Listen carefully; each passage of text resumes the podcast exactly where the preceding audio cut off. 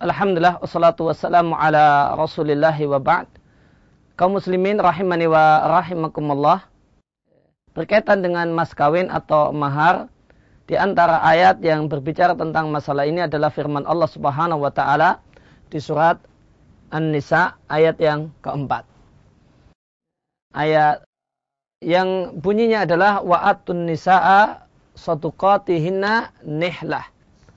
Dan berikanlah kepada para perempuan yaitu istri kalian saduqatihinna mahar mereka nihlatan sebagai satu pemberian yang wajib.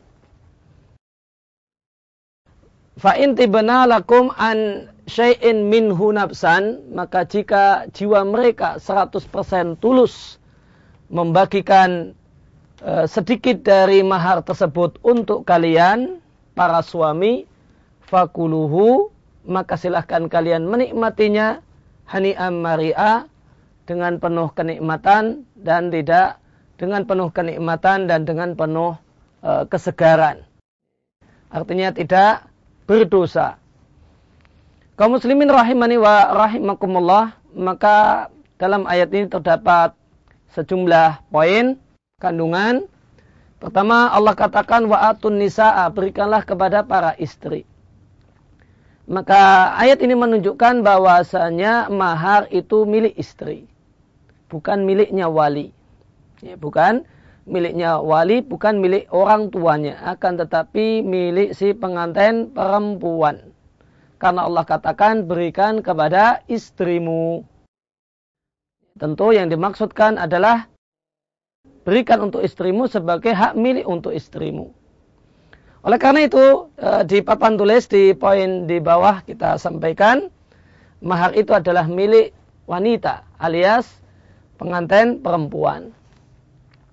Nah berkaitan dengan apakah orang lain boleh menikmati mahar untuk seorang mahar milik seorang perempuan tersebut maka ada rincian.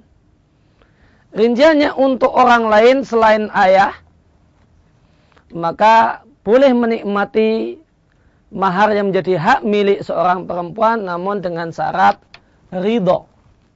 100% tulus.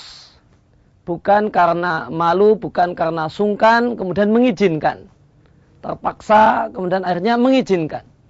Jika demikian maka itu tidaklah halal. Harus 100% karena keridoan dan kerelaan. Bukan karena malu, orang Jawa bilang pekewoh.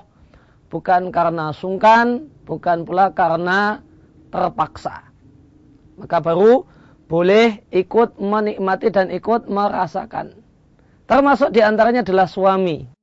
Suami boleh ikut menikmati mahar yang menjadi milik istrinya karena mahalnya misalnya berupa mobil. Suami boleh ikut menikmati mobil tersebut dan memakainya dengan syarat 100% ada kerelaan dari si istri kalau mobil tersebut dipakai oleh suaminya. Namun khusus untuk ayah, maka ayah dari si pengantin perempuan ini punya ketentuan khusus. Mengingat hadis Nabi Shallallahu Alaihi Wasallam yang diatkan oleh At-Tirmidzi, Nabi Shallallahu Alaihi Wasallam bersabda kepada seorang anak, "Anta wa maluka li abika." Engkau dan harta milikmu adalah milik ayahmu. Maka seorang seorang pemilik tentu boleh mengambil apa yang menjadi hartanya. Dan harta anak itu adalah harta ayahnya. Maka menimbang hal tersebut, maka khusus untuk ayah, dia boleh mengambil mahar yang menjadi milik anaknya meskipun tanpa seizin anak. Tidak harus ngomong. Tidak harus ngomong karena ya ngambil harta milik sendiri tentu tidak ada kewajiban untuk ngomong. Sehingga boleh ngambil tanpa izin. Namun menimbang hadis yang uh, hadis yang lain yang mengatakan la darara wa la dirara tidak boleh membahayakan dan merugikan orang lain ataupun diri sendiri sengaja ataupun tidak sengaja maka ada ketentuan berikutnya yang boleh diambil oleh orang tua tanpa izin dari harta anaknya semisal mahar anak perempuannya itu adalah harta yang tidak dibutuhkan. Tidak dibutuhkan oleh ya, oleh si anak. Misalnya maharnya berupa kendaraan, motor misalnya. Maharnya berupa motor. Kemudian si anak gadis ini punya beberapa motor. Motor pribadinya saja, anggap saja tiga buah. Yang salah satunya adalah mahar. Maka, wah kok ini motor yang mahar ini cuma nganggur, tidak dipakai. Karena satu orang punya tiga buah motor.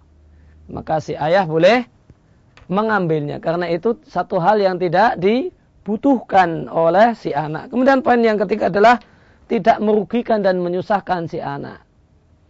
Ini mengambil harta si anak ini adalah merugikan dan menyusahkan manakala harta tersebut dibutuhkan maharnya berupa sebuah motor dan motor ini diperlukan dan dipakai oleh si anak, maka tidak boleh diambil. Demikian juga bisa kita tambahkan syarat yang lain atau ketentuan yang lain tidak boleh ngambil harta anak satu anak untuk diberikan kepada anak yang lain. Ini dia punya anak gadis, eh, maharnya motor, nganggur, diambil. Kayak ini tidak mengapa, namun jika diambil untuk diberikan kepada anak yang lain ini tidak diperkenankan. Ya, karena ini akan hanya akan menimbulkan madorot di antara anak.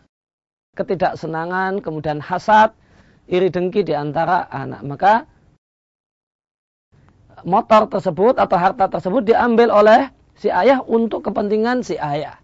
Tidak untuk diberikan kepada anak yang lain. Maka ini ketentuan berkaitan dengan masalah penggunaan e, harta anak perempuan yang dia dapatkan dari berupa mahar dari suaminya. Maka kemudian Allah katakan berikanlah kepada para istri kalian satu kotihinna. Apa yang jadi maharnya. Maka ini menunjukkan bahasanya mahar hukumnya wajib.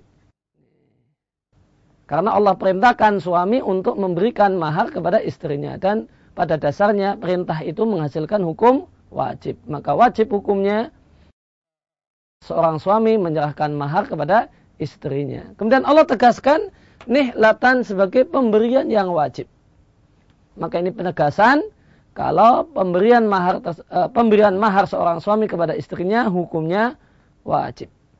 Bukan satu hal yang sunnah, namun satu hal yang harus, ya, tidak boleh tidak harus diberikan. Kemudian uh, poin berikutnya adalah berkaitan dengan apakah suami boleh menikmati, boleh ikut memanfaatkan mahar yang telah dia serahkan kepada istrinya. Allah sampaikan, fa in lakum an syai'in minhu nafsan fakuluhani ammaria. Suami boleh menikmati mahar yang merupakan uh, harta milik istrinya dengan satu syarat, yaitu lakum tibna lakum an syai'in. Jiwanya 100% merelakannya. Bukan karena diancam oleh suami, bukan karena sungkan dengan suami, bukan karena takut dengan suami, namun ya memang 100% hatinya tulus, silahkan ini mahar pernikahan kita jika engkau mau ikut memanfaatkannya. Misalnya berupa uang, maka si istri dengan penuh ketulusan memberikannya kepada suaminya. Maka suami boleh memanfaatkannya. Namun harus murni tulus. Tidak bukan karena malu, bukan karena sungkan dan sebagainya. Ini satu ayat dalam Al-Quran yang membahas tentang ketentuan mahar. Moga apa yang kami sampaikan menjadi ilmu yang bermanfaat untuk kita sekalian.